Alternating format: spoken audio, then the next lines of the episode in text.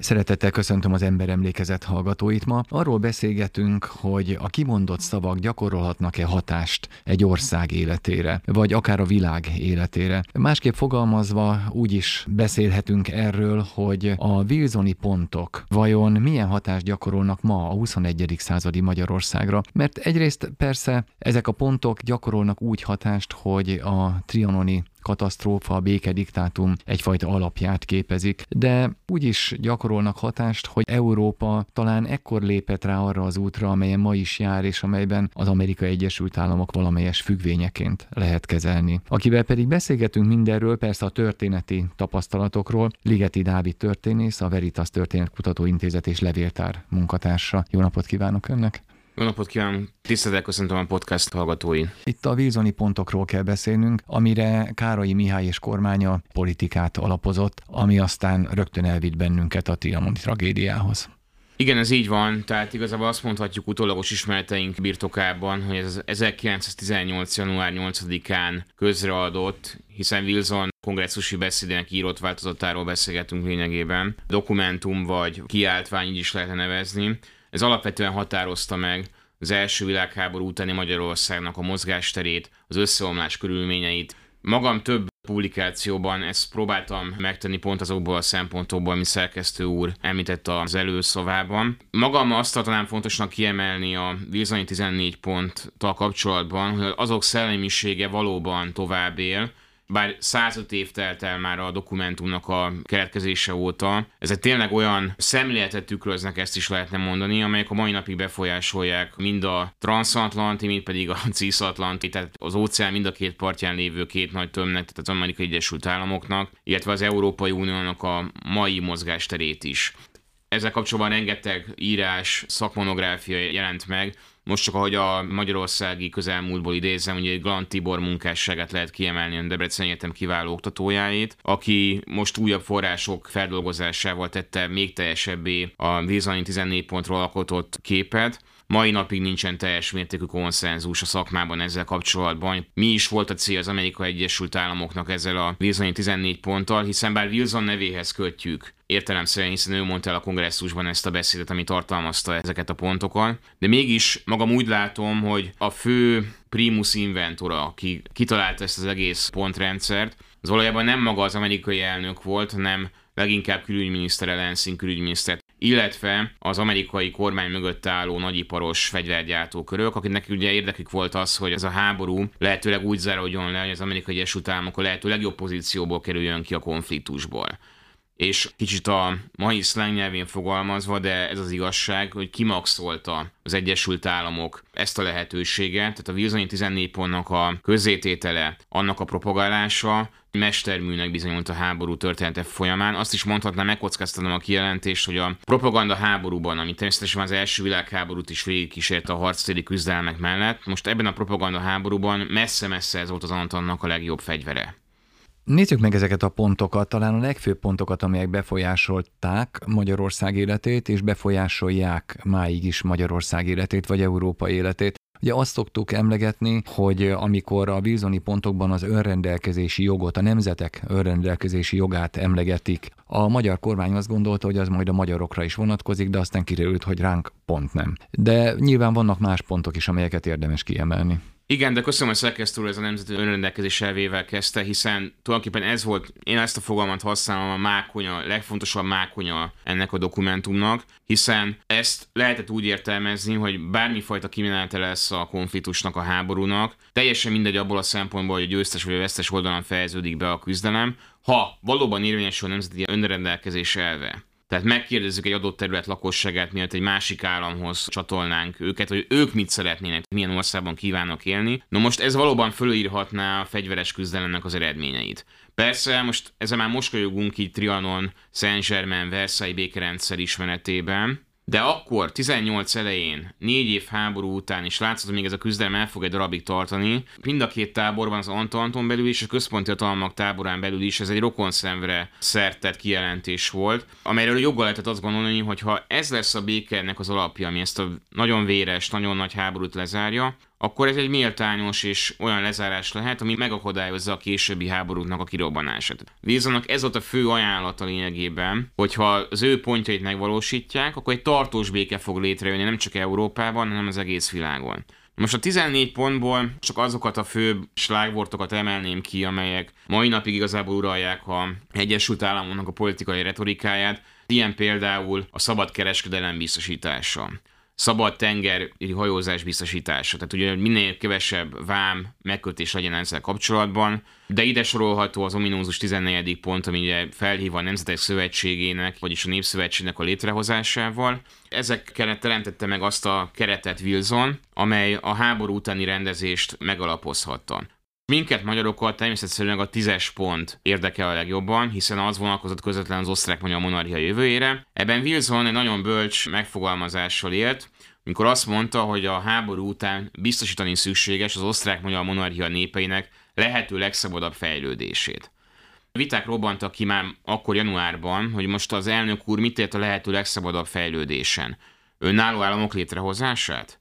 Vagy pedig nagyfokú belső autonómiát, tehát bármelyik mellett lehetett egyébként érvelni, és amikor azt látjuk, hogy a vízony 14 pont úgymond feldolgozása történik a konfliktus közepén, fel is teszik a kérdést többször az Anton táborán belül is, de a semleges államokon keresztül a központi tanok is rákérdeztek, mire tetszik gondolni elnök úr. És erre az Egyesült Államok nem ad igazából exakt választ, így lebegtetik a történetet. Először azt mondják, hogy a küzdelem kimenetelétől függ minden, ezzel árnyalják tulajdonképpen Wilsonnak ezt a kijelentését. Másfelől meg azt mondják, hogy majd a későbbiekben, ahogy a hadi helyzet alakul és az Anton politikája ezt befolyásolja, lehet ez is, és lehet az is. Ravasz is okos fegyver volt ebben a vonatkozásban. Valószínűleg egyébként a legbelső amerikai körök már ekkorabban gondolkodtak, hogy az osztrák-magyar monarchiát föl kell robbantani, de kétségtelen tény, hogy számos forrást lehet akár még 18 nyaráról is idézni, amely pont az ellenkezőjét bizonyítaná ennek, vagyis azt mondanák, hogy az Egyesült Államok nemzeti autonómiában érdekelt ebben a régióban. Tehát mind a kettőről lehet érveket hozni, viszont az is igaz, hogy amikor a hadi helyzet az Antant javára döntő módon pozitívra fordul 1918. augusztusában, akkor már egyértelműen az az amerikai retorika, hogy a független államok létrehozása a cél. Ezért van az, hogy rögtön az Egyesült Államok, amikor az Antant elismeri hadviselő félnek Csehszlovákiát 18. augusztusának közepén, az Egyesült Államok ez rögtön csatlakozik. Ezzel már jelzi, hogy ha Csehszlovákia esetében ezt megtettük, tehát létrehozunk tulajdonképpen a háború közepén egy államot, ez egy példátlan dolog a világ történelemben, de ekkor ez történik meg, akkor valószínű, hogy valami fajta hasonló rendezésben gondolkodunk, mondjuk a délszláv relációban, vagy akár a magyar-román relációban is. Tehát ez már akkor jelezte igazából 18. augusztusában, hogy ez lesz a kibontakozás útja, 18. októberében járunk, amikor a németek kérik fel Károly királyt arra, hogy a korábbi béke kezdeményezéseinek alapján mondjunk valamit az Antalnak, hogy legyen vége a háborúnak, mert már látszik, hogy veszíteni fogunk. És akkor Károly azt mondja, ez egy nagyon bölcs dolog volt a részéről, hogy a Wilsoni pontok alapján kezdjük meg a béketárgyalásokat. Tehát Expressis Verbis ezt írja le, megtette ezt október másodikán. Két hétig semmifajta válasz nem érkezik az Antant részéről. Ugye a helyzetünk egyre romlik, és Károly gyakorlatilag belehajszolják annak a manifestumnak a kiadásába október 16-án, amiben osztrák császári minőségében a birodalom osztrák felét federalizálja, azt mondja, hogy az itt élő nemzetiségek hozzanak létre önálló kormányokat, úgymond nemzeti tanácsokat, teljesítjük lényegében Wilson elnök úrnak a tizedik pontját, hogy az osztrák-magyar monarchia nevezzem így reszortja, azt mi teljesítettük, tehát ez ne legyen a béke útjában egy akadály. És mi történik?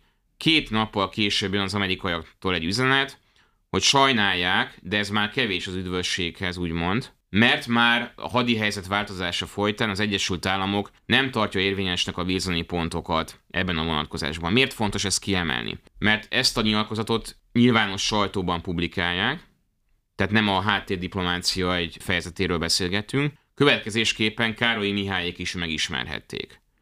Ugye akkor későbben azt mondták, hogy úgy értelmezték, hogy ez nem vonatkozik egy önálló Magyarországra, mert hogy a dokumentumban expressis verbis a monarchia van megemlítve, tehát úgy vélték, hogy ha mi létrehozunk egy független, progresszív Magyarországot, akkor erre ez az amerikai nyilatkozat nem lesz érvényes, de hát ez egy elég ingatag lábokon álló érvelés volt. Már kortársként Jászi Oszkár is mondta, hogy hát ez nem feltétlenül egy valid dolog, hogyha végignézzük a 18 januárja óta zajló eseményeket, akkor itt joggal mondjuk azt Károly Mihályról, hogy teljes naivitás uralta a politikáját, Az amerikaiak világosan megmondták már október közepén, hogy nem érvényesek lényegében a Wilsoni pontok, tehát valójában elismerték ezzel 9 hónappal januári események után, hogy egy blöffről, egy politikai fegyverről volt csak szó csupán. Úgy fogalmazott, amikor elkezdte a válaszát, hogy mákony.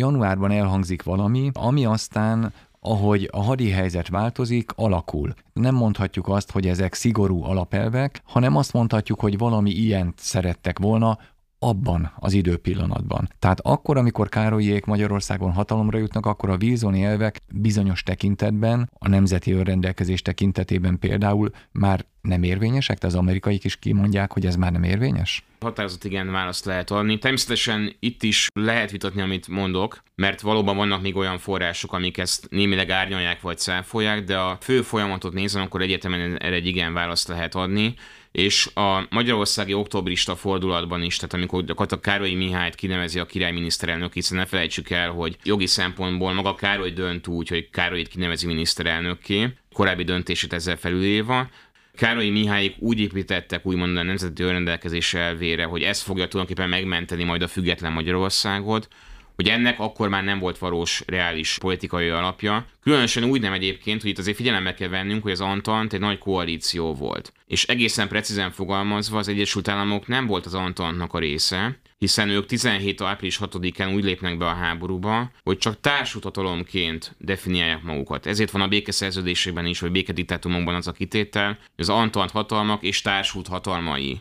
hiszen az Egyesült Államok azt mondta, hogy ugyan az Antantot támogatja ebben a háborúban, de formálisan nem lép be az Antant Kordiál szövetségi rendszerben, ami ugye Európában 1904 és 7 között jön létre, hanem egy külső támogatóként lép be a küzdelembe, az Antant hadicéljait magáévá teszi, de formálisan nem lép be ebbe a szövetségbe, tehát azt is mondhatjuk, hogy egy harmadik tényezőként száll be ebbe a háborúba, és nevető harmadik lett ebben a konfliktusban, hiszen Európa lényegében öngyilkosságot követel az első világháború folyamán. Elég, hogyha csak a 13-as gazdasági adatokat nézzük meg, amiből az jön ki, hogy Európa hatalmai gazdasági szempontból a külkereskedelmű több mint kétharmadat egymásra bonyolították le. Tehát önmagában ez egy olyan adat, ami mutatja azt, hogy ez egy teljes őrültség volt. De az Egyesült Államok ügyesen aknáztak ki ezt a helyzetet. Tudjuk azt persze, hogy az első világháború előtt már messze ők voltak a világ legfejlettebb ipari hatalmak, mind teljesítményben, mind pedig már minőségben. Meghaladták a brit birodalmat is, és a német birodalmat is, de ezzel együtt is ezt a gazdasági fölény politikai tőkévé kellett kovácsolni,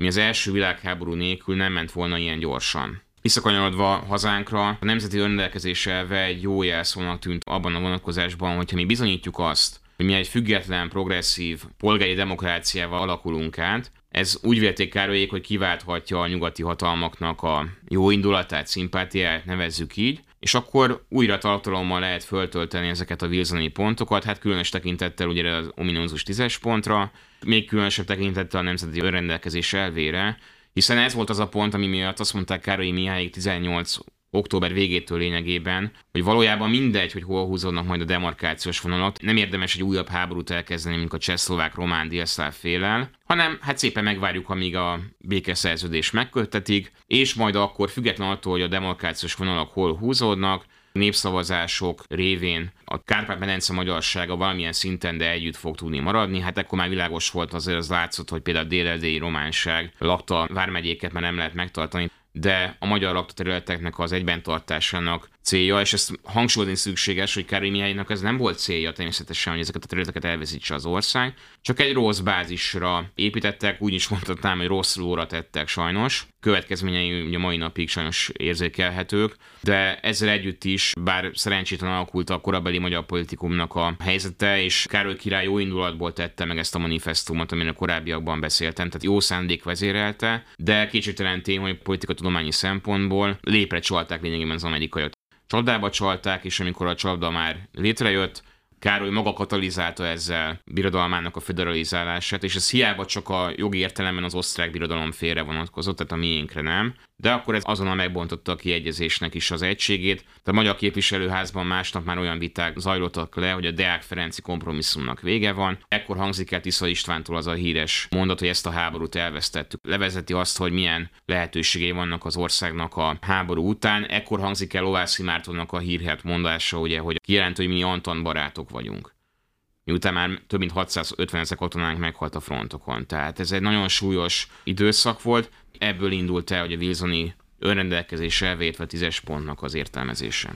Előkerül neki még a vízoni pontok, és különös tekintettel ez rendelkezésre vonatkozó pont a tárgyalások során. Ugye Magyarországnak tulajdonképpen nincsenek lehetőségei a békediktátum kiadása folyamán tárgyalásokra, de közben az amerikaiak hangsúlyozzák ki a vízoni elveket, vagy ez ott felejtődött 18 januárjában, és a csataterek mindent felülírtak, meg persze az angol és főként francia érdekek egyre kevésbé hivatkoznak ezekre a Wilsoni pontról maguk az amerikaiak, viszont a vesztes országok, legyen szó a németekről, osztrákokról, rólunk, bolgárokról, törökökről, folyamatosan hozzák ezt föl, hogy kérem szépen az Antant mondta azt, hogy a nemzeti önrendelkezés elvét kívánják érvényesíteni. És ugye el az a történet 1919 elején világossá válik, tehát néhány hónappal a háború lezárása után. Hát itt egy szelektív értelmezés történik, tehát a győztesek azt mondják, hogy a nemzeti önrendelkezés elvét érvényesítjük azon területek esetében, akik úgymond egy győztes táborba tartoznak, viszont a vesztesek esetében hát sajnálják, de nem itt kerül elő az a szempont, ami nagyon megérintette a korabeli magyar társadalmat is, de ez a többi vesztes államról is elmondható, hogy hát gondoljuk bele például a Párcium esetében, ahol tudjuk, hogy a Szatmárnémeti Nagykároly, Nagyvárad, Arad, Temesvár körüli területeket az ottani vasútvonal miatt csatolják el, hiszen katona politikai szempontból ez egy döntő fontosságú tényező, és az, hogy itt a lakosság döntő része, gyakorlatilag 90% fölötti magyar lakosságú területekről beszélgetünk, ezt egyszerűen félredobják nemzeti rendelkezés elve, hát sajnálják, de nem fog érvényesülni. Ugye egyetlen egy kivétel lesz majd 1921 végén a Soproni népszavazás, amikor a jegyzőkönyvekben is előkerül ez, hogy ezt már Wilson megmondta annak idején több mint három éve, hogy ennek kell érvényesülni, és ebben a szellemben kéne rendezni a határok kérdését.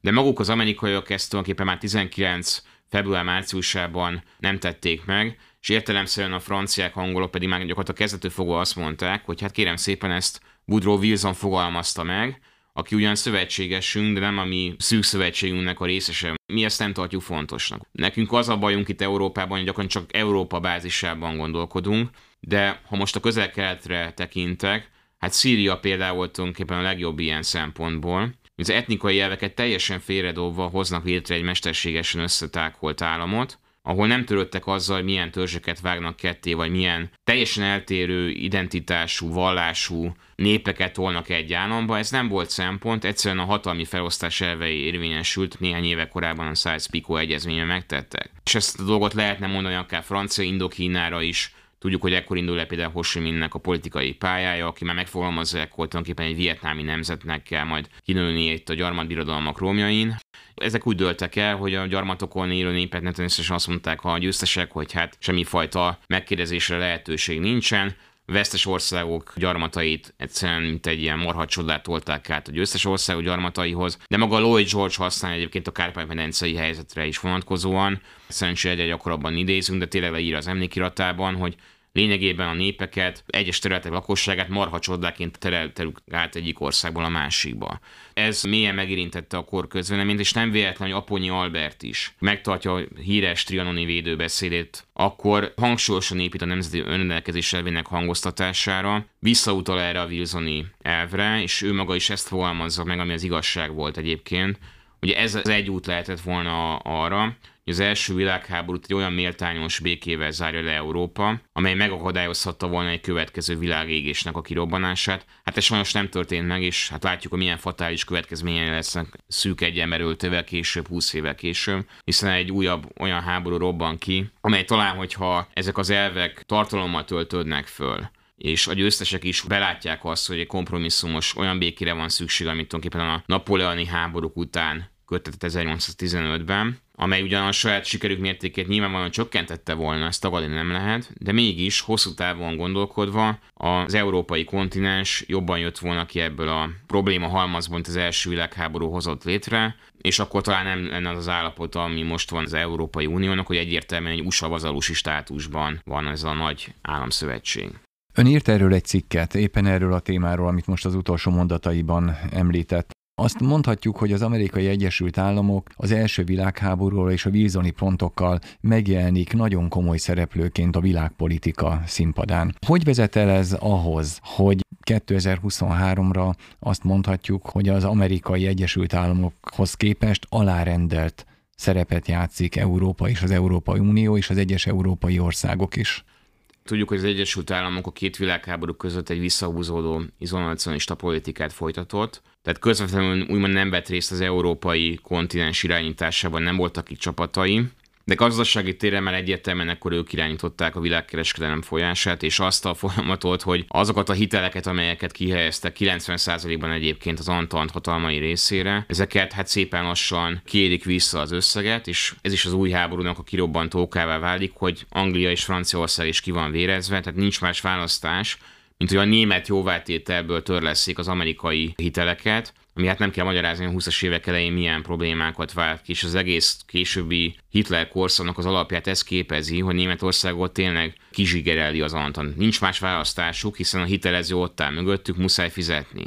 Ezt látni kell, hogy itt nem öncélú politikákról volt szó, se London, se Párizs esetében, hanem egy kényszerről, amely kényszert az Egyesült Államok diktálta. És hogyha most ebből a szempontból közelítem meg a következő világégés kérdését, a második világháborújét, akkor már egyértelműen az látszik, hogy az Egyesült Államok válik a szövetségesek megmentőjévé Európában, hiszen a franciák elbuknak 40 nyarán, az angolok is a békekötés és az összeomlás határán járnak ekkoriban, az Egyesült Államok nélkül német hegemónia érvényesült volna a térségben, ezt aztán tulajdonképpen az orosz véráldozatok és a saját tőkéjük, iparuk segítségével a számukra igen veszélyes állapotot elhárították, Viszont egy olyan Európa jön itt létre 1945 után, ami hát egyrészt Romában bombázva, elpusztult, volt egy pont ott 45 végén, amikor gyakorlatilag a világ GDP-jének majdnem 60%-át az Egyesült Államok adta. Tehát ez önmagában egy megdöbbentő adat, és jelzi, hogy mennyire szuprematív államá válik ekkor az Egyesült Államok. Tehát az ő esetükben egyértelműen megfelelő ez a szuperhatalom státusa, ami megítélésem szerint a Szovjetuniót nem illetné meg, Azáltal, hogy az Egyesült Államok válik a konfliktus eldöntőjévé, már ők mondják meg, hogy mit lehet és mit nem, és amikor rendezni próbálják így a nyugat-európai kérdésre először ugye a Marshall segély, Marshall terv révén, majd pedig hát erősen benne vannak abban a folyamatban, ami az Európai Gazdasági Közösség létrehozása az 1957-ben, és innentől igazából már csak logikus láncokon keresztül jön az a folyamat, amit látunk, hogy az Egyesült Államok gazdasági, ideológiai, társadalmi normarendszere egyre gyorsabban épül be az európai normarendszerbe, nyugodtan mondhatjuk így, tehát azt is fogalmazhatnánk meg, hogy a transatlanti eszmerendszerek, elképzelések egyre gyorsabban jelennek meg Európában. Ezek a tények. Pont a legutóbbi 2022-es események is ezt igazolták. Európának nyilvánvalóan az lenne az érdeke, hogy a lehető leghamarabb véget érjen a háború Ukrajnában, de ezt nyíltan képviselni gyakorlatilag azt mondhatjuk, hogy a magyar kormányon kívül esetleg most az olasz kormányt lehet már említeni, és néhány ellenzéki pártot Nyugat-Európából, de a mainstream az nem ez. A mainstream az az, hogy ezt a háborút folytatni kell egészen addig, amíg Ukrajna nem győzt. Ez a fő narratíva. Most itt 2023 elején persze nem látjuk, hogy hogyan fejeződik be ez a konfliktus, de egy dolog elmondható, minél hosszabb ez a háború, Európa gazdasági társadalmi étteremben egyre nagyobb vesztes lesz. És az, hogy ez a folyamat így zajlik le, hogy tulajdonképpen vazalósi státusban van az egész Európai Unió Washingtonhoz képest, ezek a folyamatok és ez a gyökérzet egészen a Wilsoni pontokig szépen visszavezethető szerintem. Hát próbáltam ezeket a szempontokat összefoglalni, de akit mélyebben érdekel a téma, több alkalommal írtam már erről a problematikáról, és hát remélem, hogy ezáltal a jelenünket is jobban meg lehet érteni, hiszen talán ez a történelmnek egyik legfontosabb szerepe, hogy a jelent jobban megértsük a múlt tapasztalatai alapján. És azt kell, mondjuk, hogy pont a Wilsoni 14 pontok esetében, hát ez elég könnyen teljesíthető. Egy pillanatra így a beszélgetés végén már visszatérnék még a Kárpát-medencébe Magyarországhoz. A tanulság az is lehet abból, ami 1918 novemberétől történt velünk. Ugye úgy fogalmazott, hogy Károlyi Mihályék idealista vagy illúziókon alapuló politikát folytattak, hogy annak, aki felelős politikát akar folytatni, annak minden hangszeren játszania kell. 1921 Sopron példáját is hozta, ott sok hangszeren játszottunk, az erő hangszerén is, a gerilla hadviselés hangszerén is, a diplomácia hangszerén is, a kettő közötti titkos összefüggések rendszerén is, Szóval ott felvonultattuk az arzenált. 1918 novemberében pedig bíztunk azokban, akikben hát nem kellett volna bíznunk. Ez egy nagyon pontos megállapítás volt. Ennél pontosabban nehéz összegezni az ezzel kapcsolatos tapasztalatokat. Valóban így van. A 18 őszi összevonulásunkban nagy szerepet játszott, hogy Károly Mihályban, még azt kell mondjam, hogy maga Tisza is talán valamennyire bízott, hogy tényleg tud valami segítséget hozni ennek az országnak, hiszen korábbi években őt már elkönyvelték azért itt a hazai politikumban úgy, hogy az Antantal vannak kapcsolatai, most nevezzük így, nem kell semmifajta összeesküvés elmenetre itt gondolni, de tény az, hogy 13 végén járt a legmagasabb francia politikai köröknél, Poenkáréval találkozik, Clemenceauval találkozik, 14-ben is, amikor Franciaországban majd egy amerikai körút után érkezne vissza a kontinensbe, ugye azért internálja Franciaországban, mert addigra kirobban az első világháború, de aztán maga Károly király is megbízza egy svájci békemisszió 1917 őszén, tehát joggal alakulhatott ki az a kép a kortársabban, hogy ez az ember a kapcsolatai révén talán valami pozitív dolgot fog hozni az országnak. Nem így történt. Nem így történt, és ahogy Szerkesztő említette, ez azért is igaz és elmondható, mert és ez egyébként a jövő politikai számára is politikatudományi szempontból oktatni is kellene, hogy valóban nem szabad csak egy hangszeren játszani. Tehát itt minden egy rapla volt föltéve, hogy Wilson, Wilson, Wilson. Emlékezhetünk arra a híres plakátra, amit csak Magyarországon nyomtattak ki. Nagy vörös zászlón egy Wilson fej volt, és alatta volt a felirat, hogy Wilsontól csak Wilsoni békét. Na most ekkora naivitás se Németországban, se Ausztriában, se semmelyik más vesztes államban nem volt. Voltak ilyenfajta hangok, amelyek vízonra építettek volna kvázi, de ez csak hazánkban vált. Szinte már vallásos hitté, következményei pedig a mai napig nyögi országunk. Köszönöm a beszélgetést, kedves hallgatóink! Az Ember Emlékezet mai adásában Ligeti Dávid történésszel a Veritas Történetkutató Intézet és Levéltár munkatársával beszélgettünk a vízoni pontokról. Köszönöm a beszélgetést. Köszönöm szépen. Önöknek pedig köszönöm a figyelmet. Ha tetszett, az Ember Emlékezet keressék továbbra is a fájmegosztó portálokon. Horváth Szilárdot hallották. Viszont hallásra!